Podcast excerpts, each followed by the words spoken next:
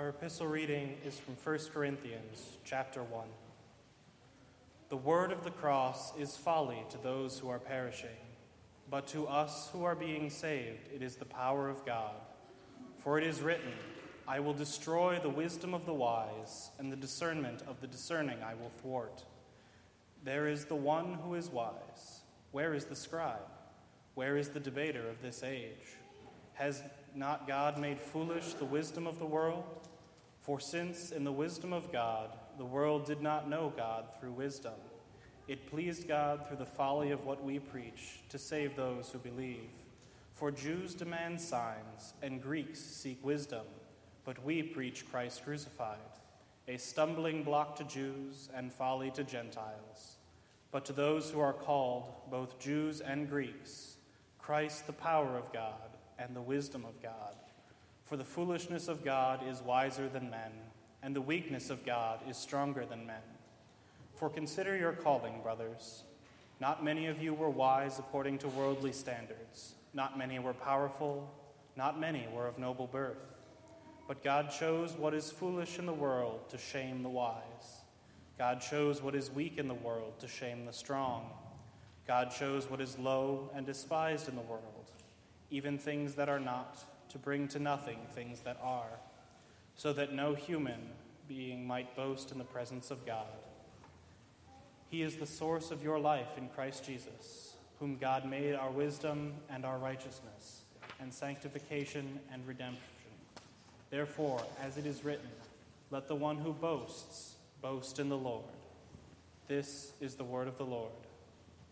Thanks be to God. Please stand. The Holy Gospel according to Saint Matthew, the fifth chapter. Glory to you, O Lord. Seeing the crowds, Jesus went up on the mountain, and when he sat down, his disciples came to him, and he opened his mouth and taught them, saying, Blessed are the poor in spirit, for theirs is the kingdom of heaven. Blessed are those who mourn, for they shall be comforted. Blessed are the meek, for they shall inherit the earth. Blessed are those who hunger and thirst for righteousness, for they shall be satisfied. Blessed are the merciful, for they shall receive mercy. Blessed are the pure in heart, for they shall see God. Blessed are the peacemakers, for they shall be called sons of God. Blessed are those who are persecuted for righteousness' sake, for theirs is the kingdom of heaven. Blessed are you when others revile you and persecute you and utter all kinds of evil against you falsely on my account. Rejoice and be glad, for your reward is great in heaven. For so they persecuted the prophets who were before you. This is the gospel of the Lord. Praise to you, O Christ. In the name of our Lord Jesus, amen. Greetings. Welcome everyone this morning.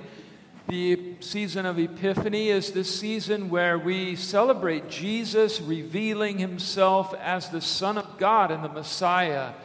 And in our lessons today, Jesus is revealing himself as the wisdom of God. It's beautifully portrayed for us in the gospel reading from the Sermon on the Mount. Some like to give as a definition for wisdom the art of living according to God's will.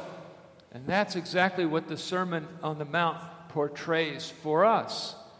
But the art of living according to the will of God goes a little bit deeper into our need for repentance and forgiveness and faith. And that is all centered ultimately in the cross. And that is what Paul is speaking about in the second lesson that Chris read a moment ago from First Corinthians chapter one. I'd like to go through that reading again. I invite you to follow along in your Bibles with me. If you're using one of our Pew Bibles here, it is on page nine fifty-two. For the word of the cross is folly to those who are perishing, but to us who are being saved, it is the power of God. Notice how Paul begins with this, the word of the cross. It's an interesting way for him to say this.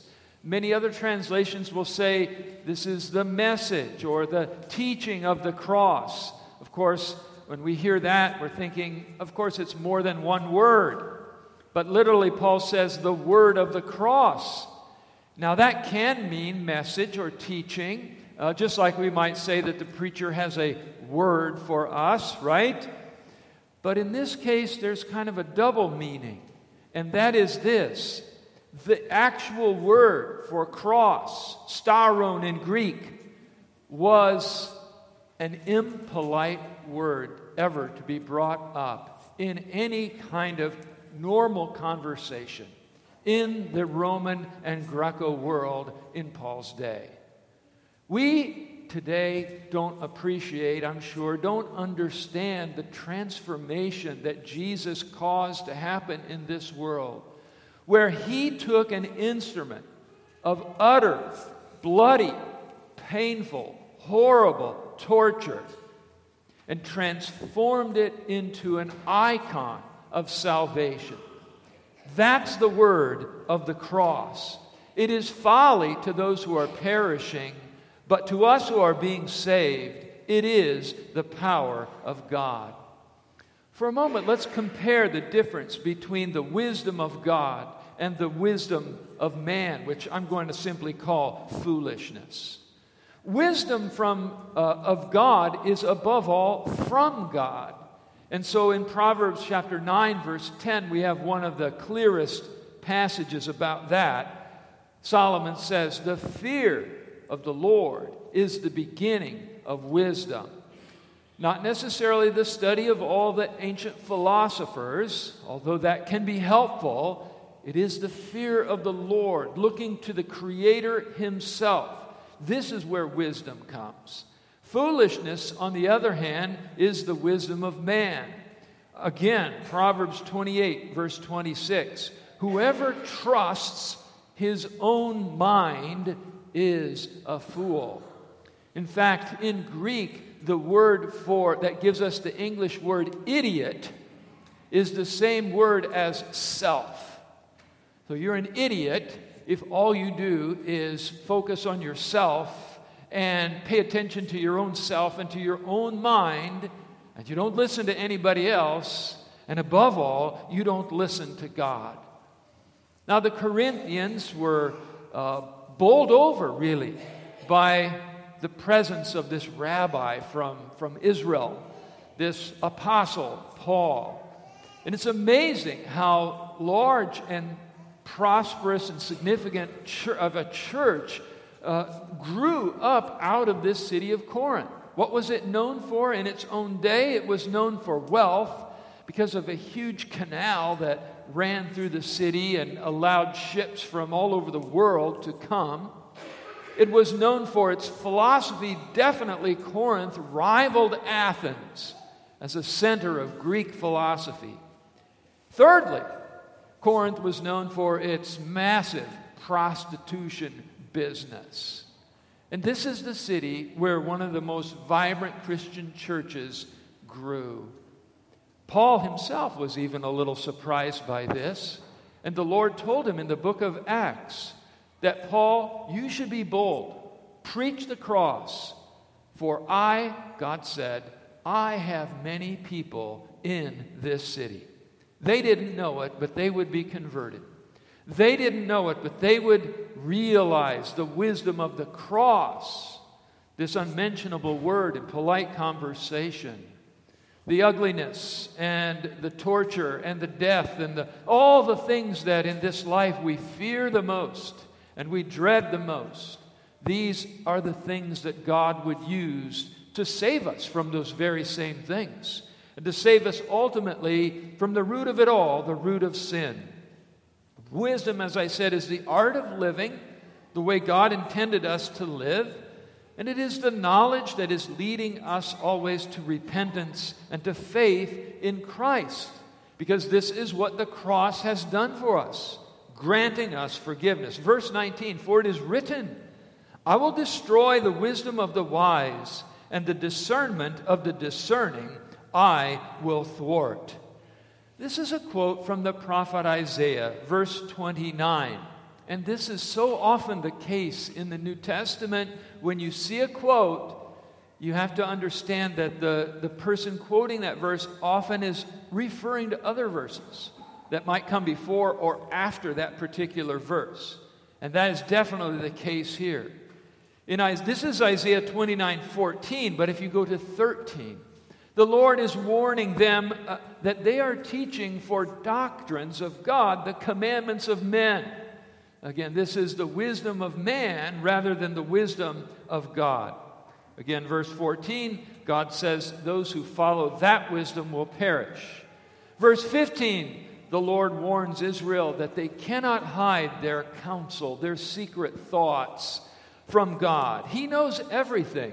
And finally, in verse sixteen, what he knows and what's really going on in the wisdom of man and the ultimate foolishness of the world is the denial of him.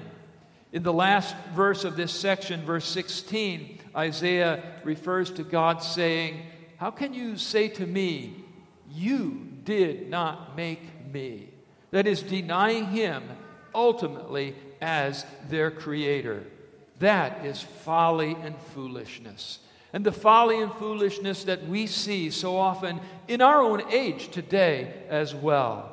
Verse twenty, where is the one who is wise? Where is the scribe? Where is the debater of this age? That's an interesting phrase, this age. That's typical of man's philosophy.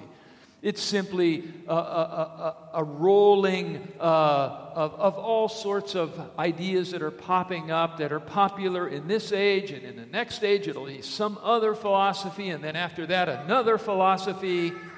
But what God offers to us are the words of eternal wisdom.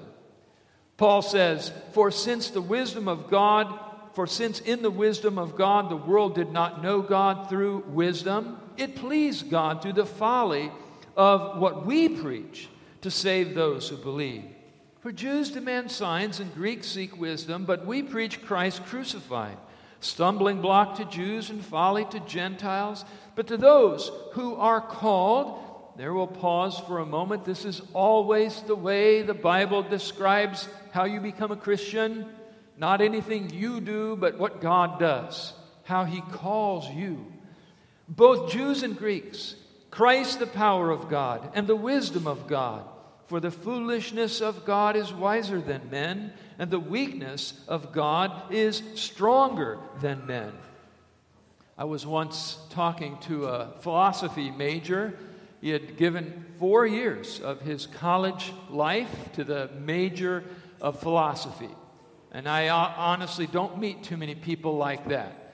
I mean, this is not the kind of major like you're going to major in engineering or accounting or medicine or something like that, um, that you know, well, that will probably give me a prosperous job someday.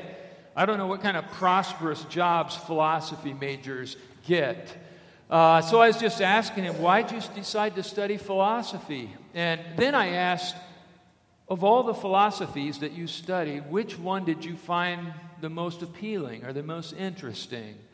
And he just looked at me and rolled his eyes and said, "They're all just a bunch of S H. You can spell the rest of that word yourself." He didn't realize any good in those, and later on he went into finance, and he did find a nice job, but it really didn't have too much to do with philosophy. Now, this doesn't mean the study of philosophy is a bad thing at all. There's a good reason to study philosophy, because even the ancient philosophers were right about some things. But the problem with their philosophy, as Paul points out, is it does not lead them back to God. It leads them to themselves and to their own frailty, their own sinfulness, and this is what will cause their destruction. People reject God for various reasons. Paul points out a couple here. Jews, he said, in his day, seek signs. And there are many people like this as well today. They say, you know, I would believe in Jesus if God would put some words up on the moon that everybody could read or some other nonsense like that. The problem with those types of signs is there's no end to them. As soon as you get one, you'll want another, and another after that, and another after that. We have many signs already in the Bible for us. Miracles, especially the life of Jesus and his death and his resurrection. We don't need any more signs to believe. And Paul points out this endless chasing after wisdom of the Greeks. again. The problem of never finding enough because you're not looking for what you really need. And what you need is salvation, and salvation is forgiveness. Forgiveness of our sins in Christ. For consider now verse twenty-six, your calling, brothers. Not many of you were wise according to worldly standards, not many powerful, not many were of noble birth, but God chose what is foolish in the world to shame the wise. God chose what is weak in the world to shame the strong. God chose what is low and despised in the world, even things that are not, to bring to nothing things that are, so that no human might boast in the presence of God. He is the source of your life in Christ Jesus, whom God made our wisdom and our righteousness and sanctification and redemption. Therefore, as it is written, again, and I'll quote from Jeremiah, let the one who boasts, boast in the Lord. That quote also is an important one. As Jeremiah warns, don't let the, the wise man boast in his wisdom or the rich man in his riches. But let him who boasts, boast that he knows me, that I am the Lord, exercising loving kindness and judgment and righteousness in the earth, for in these I delight. We boast in the Lord because it is the Lord who can do great things. And we don't elbow ourselves into positions of power and authority and success and accomplishment in this world as though that's all there is to this life. But we rest in the arms of a loving and gracious God who lifts us up no matter where we come from, no matter what our earthly position and state may be in this life.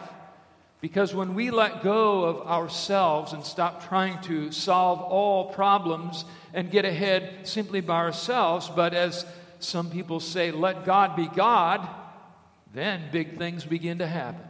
That's exactly what Paul is talking about. And the most important thing to happen that no human being can do for themselves is to take care of their sins. But God does so. And along with that, every other gift and every other blessing. As Paul said to the Romans, he who did not spare his own son, but gave him up for us all, how will he not also, along with him, graciously give us all things? This is the wisdom of God in Christ. Amen. Please rise.